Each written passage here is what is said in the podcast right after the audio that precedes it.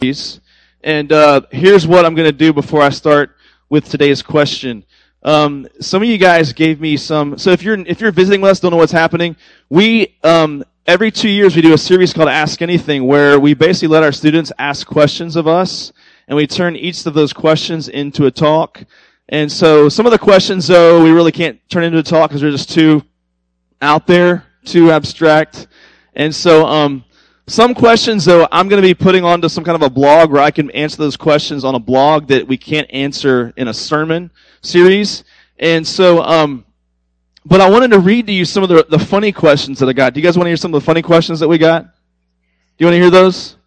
And, and my, my goal here is two parts. One is just to make fun of ourselves, but also, um, because usually the person laughing the loudest is the person that wrote the question. So I'm going to try to detect who that person might be. Uh, so the first one that was, I think, kind of funny was, um, what are hot dogs really made of? And then they put, ew. Like they put that at the end of that, right? So, which that's a great question because I have no idea what hot dogs are made. Do you guys know what hot dogs are made of? It's like a conglomeration of meats, which is scary because you have no idea what's in there. It's like particle board. They just grind it all up and just put it in there and it's, yeah.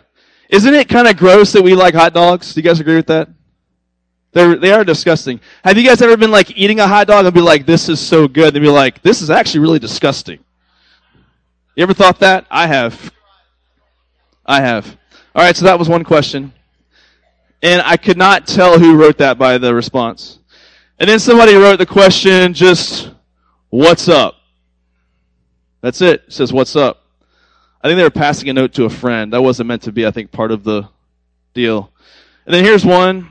Um, am I a man or a Muppet?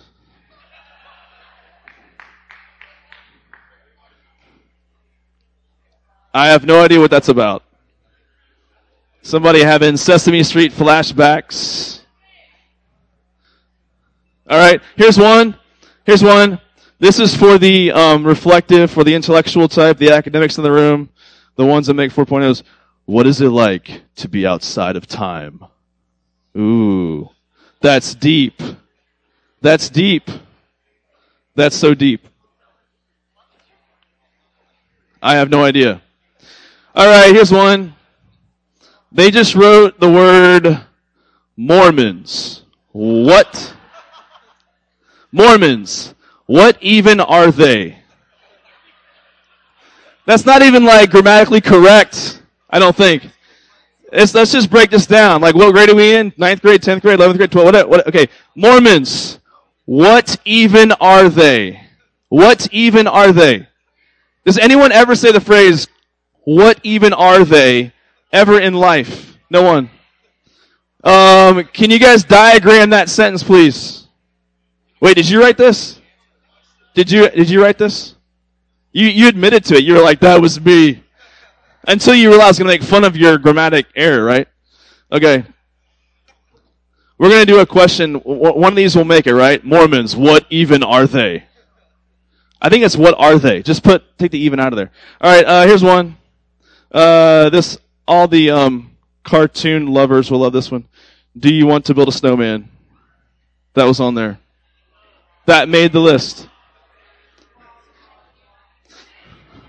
We'll relegate that one to the blog, okay? All right, uh, another intellectual academic question with similar handwriting to the previous one that was also intellectual academic. How does one biblically explain the future predicting abilities of Nostradamus? No idea who wrote that. I've got some guesses though.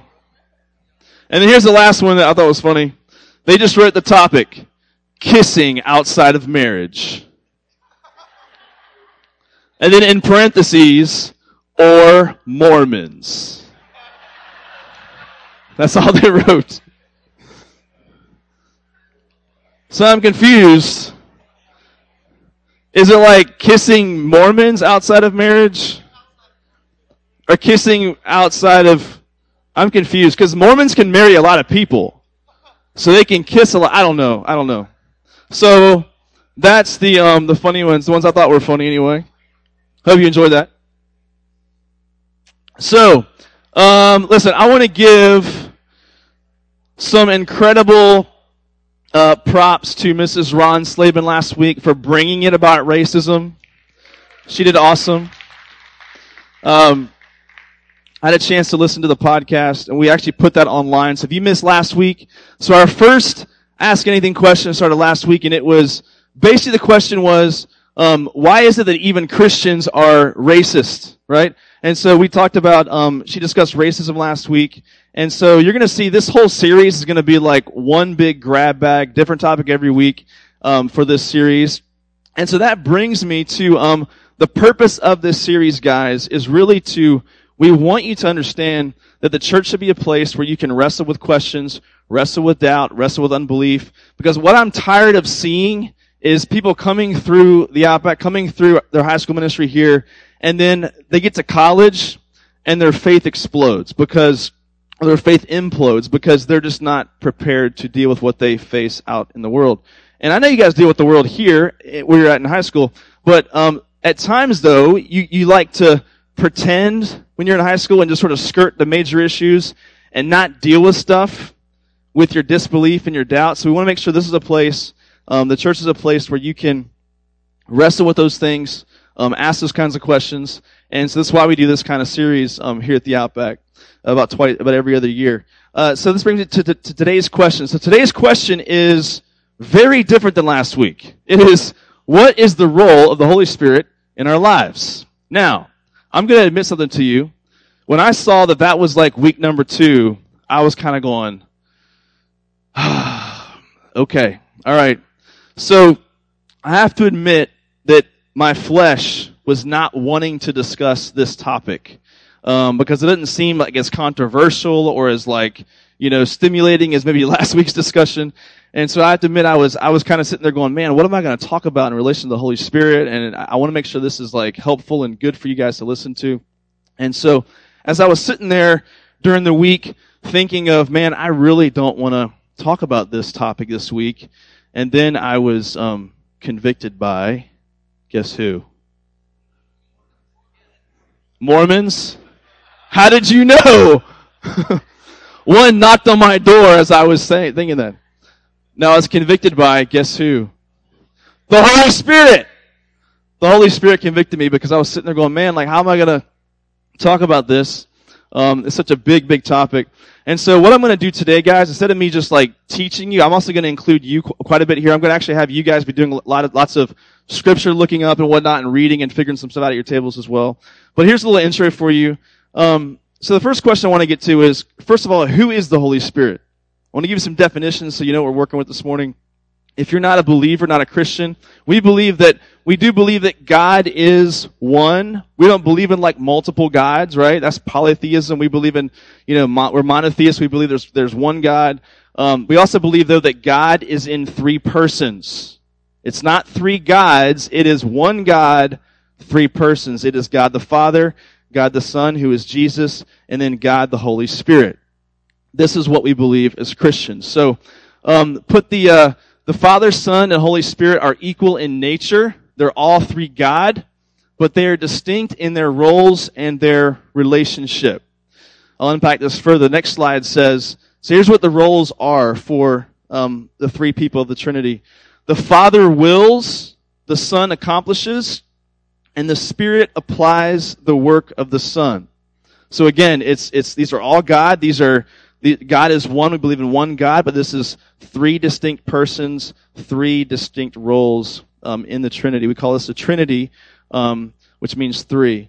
And so I want to define a problem for us as it relates to the Holy Spirit this morning, because I think most of us, you think being a Christian means that we believe a set of facts about Jesus, his death, his burial, his resurrection.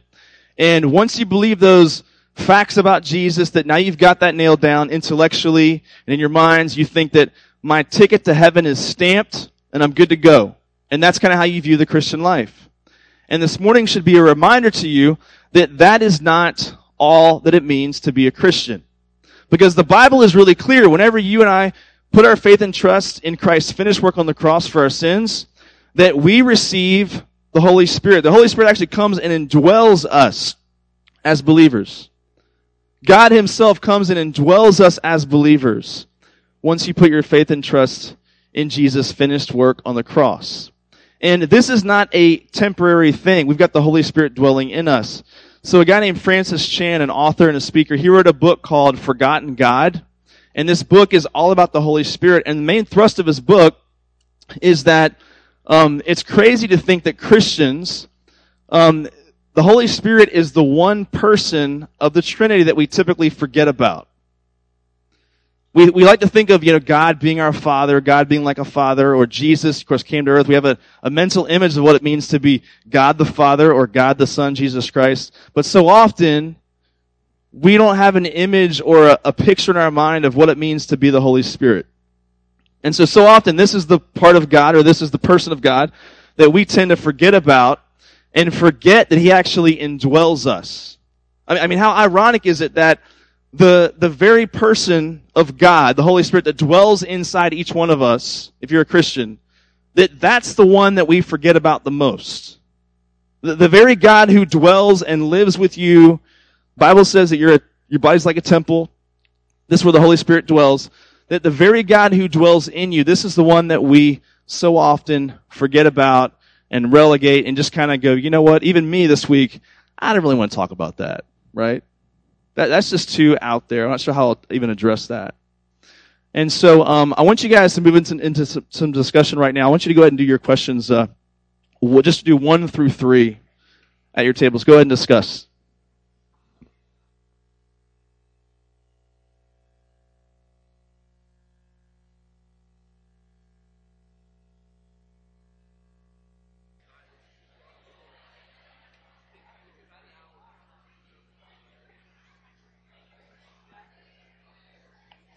Okay, here's what I want you guys to do. Um, if you are done with questions one to three, move on to questions four and five, and get out your Bibles. I want everyone like looking at their Bible app or their Bibles. You're looking up verses. You're trying to answer the question at your tables. What role does the Holy Spirit play in our lives? So pick out like one quality in those passages, each passage, that you feel like the Holy Spirit plays in our lives. Go ahead and look up those passages, and we'll continue here in a moment.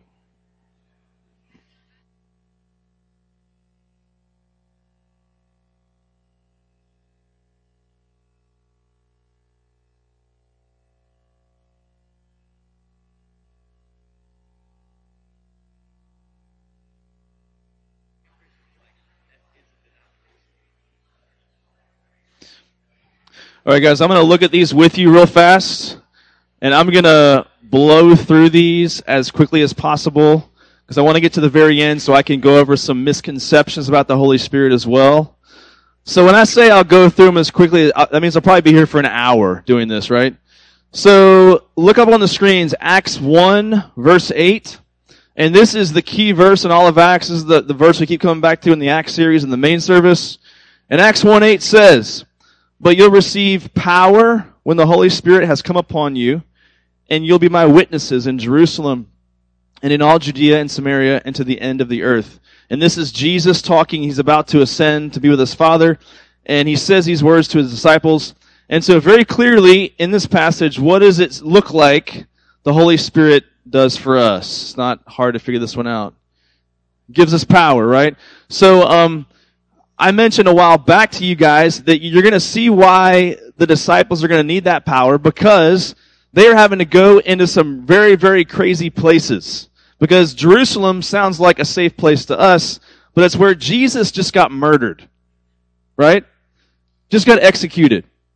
And so Jerusalem's not a safe place. Even their hometown's not a safe place.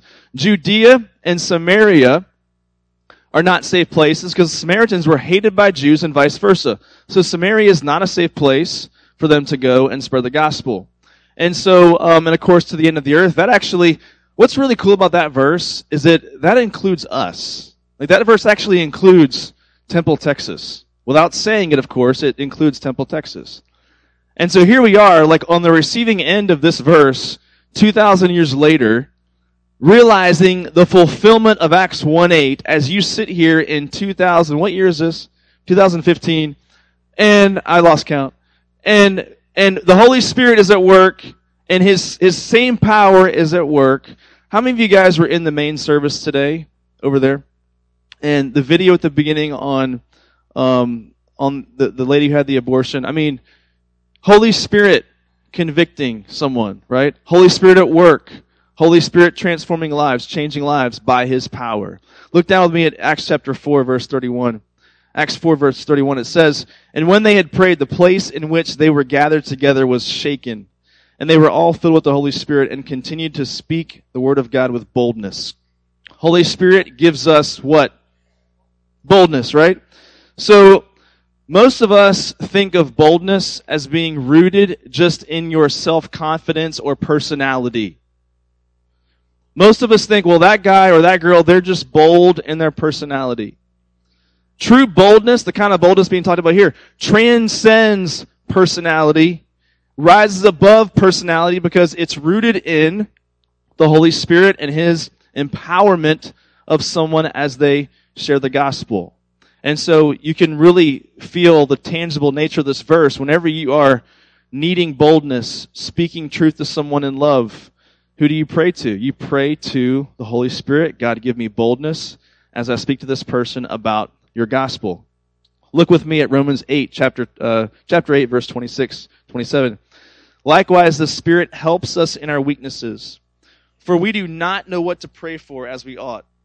But the Spirit Himself intercedes for us with groanings too deep for words, and He who searches hearts knows what is the mind of the Spirit because the Spirit intercedes for the saints according to the will of God. There's a lot of mystery behind this verse because it's saying that the Holy Spirit somehow intercedes for me and you. So you, you had a friend say to you before, okay, I'll pray for you. You share a struggle, that I'll, I'll pray for you. Or they might pray for you right there on the spot. But this verse is saying that the Holy Spirit somehow goes between you and God the Father and God the Son and somehow intercedes for you on your behalf. I have no idea what this looks like. I don't pretend to. But it's amazing to me just to know that the Holy Spirit, God Himself, it, the Holy Spirit is going to God the Father, God the Son, and interceding on your behalf before them. It's a, it's a very comforting thing when you think of that concept. Look at Romans 15, 13. May the God of hope fill you with all joy and peace in believing, so that by the power of the Holy Spirit you may abound in hope. Holy Spirit gives us what? Holy Spirit gives us hope. And this might sound like, okay, another Bible word, hope, joy, peace. Those, all those words kind of blend together. But I want you to really grab onto this idea of hope and how important it is for you, especially where you're at your stage of life. Um, Many of you know my wife, Courtney. She's not here today. She's out doing something else, but she, um, she is a counselor. That's her job as a counselor. And she, her primary job is to give people hope. So people come into her office, people who are depressed, like real, um, depression, like clinical depression, or people come to her that um, teenagers that are either cutting on themselves or you can hear some extreme cases in this the, the workload that she has. But she has some people coming to her that have some real life trauma that's taken place in their life and many of them come to her and literally have no feeling of hope or no feeling of like this is going to get better or no feeling of there's a God out there somewhere that cares for me. No feeling of that whatsoever. And her job, her primary job as a counselor is to give people hope. That's her job description. And what's funny about that is she's a counselor, and what word do you think is used in the Bible for the Holy Spirit at times? Counselor. It is. Counselor. You're close. Counselor. Or the great comforter. The Greek word for that is called paraclete, and it's, it means counselor or comforter someone who comes alongside. And so it's amazing to me that like eh, the Holy Spirit indwells you and I. If you're a believer, He indwells you. And this being, this God being inside of you is the great counselor, is the great comforter for you. It does not mean that you don't need other people in your lives to play that role as well. But it does mean that you have the best comforter, the best counselor at your disposal at all times. This is, I think, a profound way to look at the Holy Spirit and His role in your life. Look at 1 Corinthians 2, verses uh, 12 to 13. It says, Now we have received not the Spirit of the world, but the Spirit who is from God, that we might understand the things freely given us by God. And we impart this in words not taught by human wisdom, but taught by the Spirit, interpreting spiritual truths to those who are spiritual. So the Spirit, Holy Spirit gives us understanding. Again, this is not a small deal. This is a really big deal because if you understand that the Holy Spirit is the one who gives you understanding, it creates a lot of humility in you. Because so many people especially Christians like us, are prideful about our faith. Or we think that we're special because, you know, yeah, I've committed to Christ and we have this arrogance or pride or superiority complex because we're a Christian. And if you really break it down, the only reason you're a Christian is because the Holy Spirit opened up your eyes and gave you understanding so that you could come to know Christ through faith. And so you'll begin to see that every element of knowledge, every element of Bible understanding is only because the Holy Spirit has opened up your mind, opened up your heart, and given you the ability to understand that passage, understand that truth. This should lead to great humility for Christians. And it should also lead to great understanding for people. If you're a Christian and you're burdened for unbelievers, it should lead to great understanding knowing that that person will only come to faith in Christ if the Holy Spirit opens up their eyes and allows them to understand these truths. Now, it does not mean that you're arrogant and saying, like, you know, I understand, they don't understand. It's not what it's about. It should lead to great humility and to great burden for the people that may not know Him. This is the response it should lead to um, in your life. Look at John chapter 16, verse 8. It says, And when he comes, he will convict the world concerning sin and righteousness and judgment. And so the Holy Spirit convicts us of sin. The Holy Spirit's role is to convict us of sin. Just like me earlier this past week, like I mentioned to you before, Holy Spirit's role is convict us of sin. And so this sense of conviction that you and I have whenever we, um, we sin against God, whether even before you're a Christian or even after you're a Christian, the Holy Spirit is what is prompting us and convicting us of the sins that we have in our life. And He's at work in you even before you become a Christian. And so if you heard um, me tell my wife's story last week in the main service, I told you that God was pursuing my wife when she was far from Him. She was doing the whole party scene. She was into alcohol. She was into drugs in high school and college, and she was as far from Him as she could possibly get. Wanted nothing to do with the church and somehow God just showed up in little glimmers, little convictions. I mean, she even told a story of, of being in downtown Dallas, Deep Ellum. You guys know about Deep Ellum? Don't go to Deep Ellum if you're, you're late at night. But anyway, if you go, if you go there, it's like, it's a big place for partiers in Dallas. And this is where she was. And she just saw one of those guys on the street corner, just holding a cross and a sign that said repent. And I'm sitting there thinking like, wait, wait, that's not supposed to work. Like those guys, we don't like those guys, remember? Like those guys aren't, we're not about that, right? But God used that guy just standing there on the, on the street corner to begin this process of conviction and this process of bringing her back to Him. And so little glimmers, little ways in which God's um, messing with her conscience. And this is how God eventually brought her back. This is the Holy Spirit at work. She probably wasn't even a believer yet. And this is God bringing her back to Him. This is how the Holy Spirit works and how He convicts of sin. And so I say those, those five different points because I want you to understand something. That if, how do we know someone has the Holy Spirit? We know someone has the Holy Spirit if there's someone who lives a life of repentance and there's someone who's convicted about sin and they turn from sin, they turn towards Jesus in the midst of their sin. And this is where I want this to really convict us, including myself this morning, because many of us believe some just facts about Jesus intellectually. We, we attend church, we do spiritual things, but we ignore the Holy Spirit when it comes to sin in our lives. We, we tune him out when it comes to sin in our lives.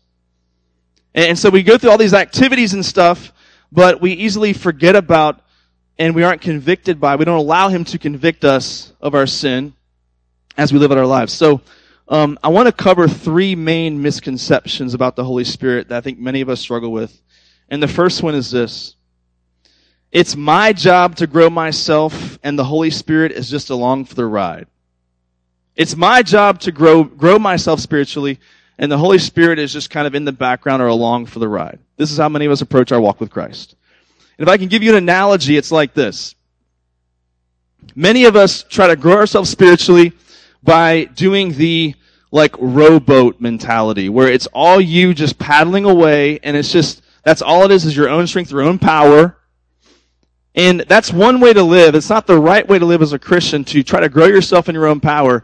But the sailboat mentality is a better picture of what it means to live by the Spirit. When, when someone's in a sailboat, what happens? It's not them in their own power. Of course, the sail goes up and the sail catches the wind. The sail catches this other power that's at work and this is what is propelling them through the water. This is a picture of what it means to really live by the Spirit. That it's not like you're just sitting around doing nothing, but you're allowing yourself to yield to the wind, yield to the Spirit, and He is going to be the power that propels you towards growth. He's going to be the one who is sustaining you and, and, and gives you that kind of life change. One writer says this, Jerry Bridges says, spiritual tra- transformation is primarily the work of the Holy Spirit. He is the master sculptor. Again, this should lead to a place of great humility and dependence upon God because you know that the power is not yours, it's His. That's the first misconception. The second misconception that we have is we say things like, I just wish I had more of the Holy Spirit in my life. I just wish I had more of God. Ever hear say, someone say that kind of thing? I know I have. I probably said it myself many times. But many people say things like, I just want more of Christ or I just want more of the Holy Spirit. Just give me more of God. I think even some of our songs say those kinds of things. Just give me more of God. And if you're a Christian, you can't get more of the Holy Spirit. Every Christian has the Holy Spirit. Every Christian has as much of the Holy Spirit as you're ever going to get in your life. But there's a problem that we, many of us struggle with. Um, I think we, we kind of reverse the tables here. So I want to show you this next quote, and it's a, it's a long quote, so you may not be able to write the whole thing down, but just listen to this next quote by a guy named David Prior. He says, and so instead of trying to get more of God, this is what he says, we should rather be allowing Christ to have more of us. We are the disintegrated ones. We are the ones that are not whole. We're the ones that are broken up. We're the ones that are that have issues, right? We are the disintegrated ones whom Christ is gradually making whole so that we become more like Him, integrated and entire. The same argument applies to wanting more of the Holy Spirit. If He is personal, a person, then we either have Him living within us or we do not. Again, our desire and prayer should be for the Holy Spirit to have more of us. So you and I can't go through life as a Christian thinking, I need to have more of God, I need to have more of God, how can I get more of God? The deal is, is that God needs to have more of us. We're the ones that are jacked up. We're the ones that are broken. We're the ones that are disintegrated. And we need to find ways to understand ways to yield our life more to Him. Now it's possible to have the Holy Spirit, but not yield to Him.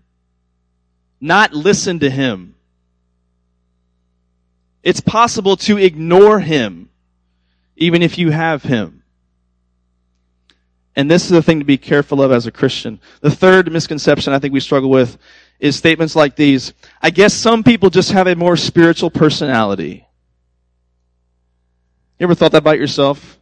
Like you see certain people and they just seem, we use words like, oh, that person, they are so filled with the Holy Spirit. They are so full of the Spirit. Like, I mean, this, let's be honest. I'll, talk about this for a second because she's not here. But, you know, Mrs. Ron Slavin, right?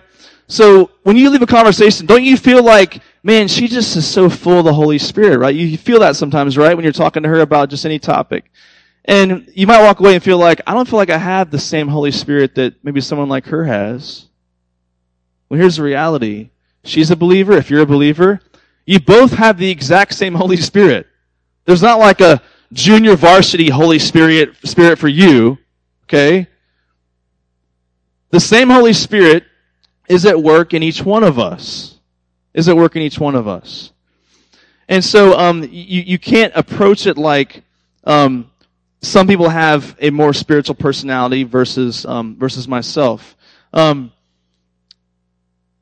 I want you to understand this morning that no matter your personality, um, there should be conviction about sin. There should be repentance. There should be a life of surrender. There should be a life on mission. These things are fr- are fruits of um, someone who's got a Holy Spirit filled life, and it's not going to always look the same. It's going to look different based on personality, but those things should be happening in your life if you're a believer. I want to have you read one last quote by Francis Chan. He says this. If we were somehow able to erase everyone's faces for a week, which that would be interesting, wouldn't it? And all you saw was a blur, would you be able to tell from their actions and lifestyle that they were followers of Jesus? If we could somehow erase your identity physically for a week, could someone tell by your lifestyle and actions that you're a follower of Christ just by the way you're living your life? That your life's full of the Spirit just by the way you're living your life.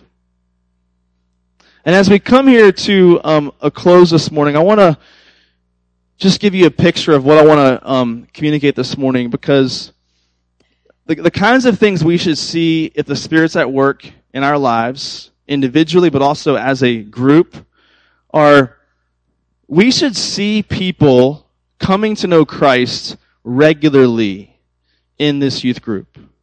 And I don't know that that really happens a lot here. We got a lot of people that go to church, a lot of people that attend services, a lot of people that do stuff. But I don't know that I would say that we, we see a lot of people coming to know Christ here and surrender their life to Christ here, um, even here at our church. Happens sometimes, but I don't know if we see it a lot. And so um, it makes makes me ask the question, like, well, you know, TBC, like we're we're okay at filling up some rooms, filling up an auditorium and, and we do like a little, you know, some food, nice little cool vibe, really good worship band, and we, we throw some questions at you guys weekly. But the question I'm I'm wrestling with now is, if the Holy Spirit's really at work, are people surrendering to Him? Are people giving their lives to Him regularly? We should also see people that are Christians being convicted about sin and repenting and, and saying, you know, I was walking in this direction in my life and I was convicted by that and I want to repent. I want to turn back to Christ. I'm a believer, but I really feel convicted about this sin in my life. We should see those kind of things regularly happening in the body of Christ, um, here in this group even. And we should see people that are hungry. Something else I struggle with as a pastor is that in myself as well, not just me looking at you, but are we hungry? Are we hungry for what's in this book?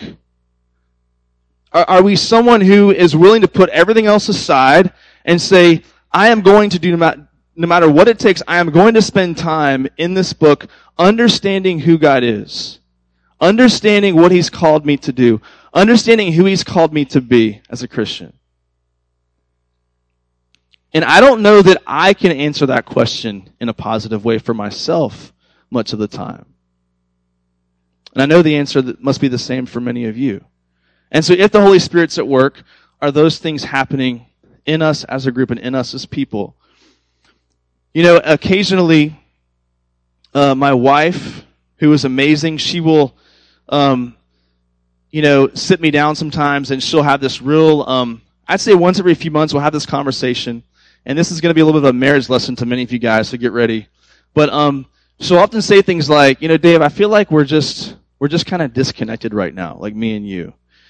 And as a guy, you you want to play the guy card and be like, I don't know what that means. right? I don't understand your, your female lingo, your female language. And we want to play dumb, play the guy card. But deep down, I really know what she means. What she means is that, you know, we're doing okay. Like nothing glare. There's no major issues to report, right, between she and I. But there's just a feeling of like we're not truly engaged to each other and really asking each other the hard questions or really conversing about important things. We're just kind of going through life. The kids are doing their thing and we're trying to manage that and trying to manage life. And we're just going through life and we're just a bit disconnected from each other. And when she asked me that question, she is right to ask that question because we're disconnected. And she's right to be sensitive about that, that, that idea. And I want you to understand this one. That's similar to how it is in the spiritual life with the Holy Spirit because sometimes you might be doing okay spiritually. Everything's fine. There's nothing glaring to report. Nothing glaring going on in your life. No glaring external sin in your life to talk about.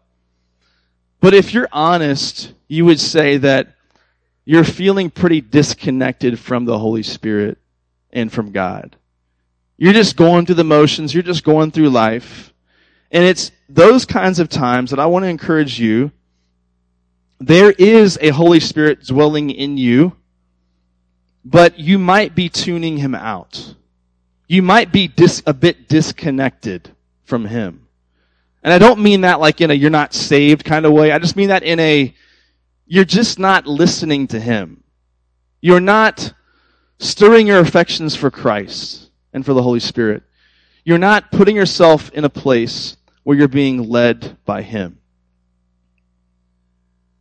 And so I want you to be sensitive to that this morning as we kind of wrap. I'm going to pray for you, and you guys can finish up with your last two questions. Go, let's go ahead and pray.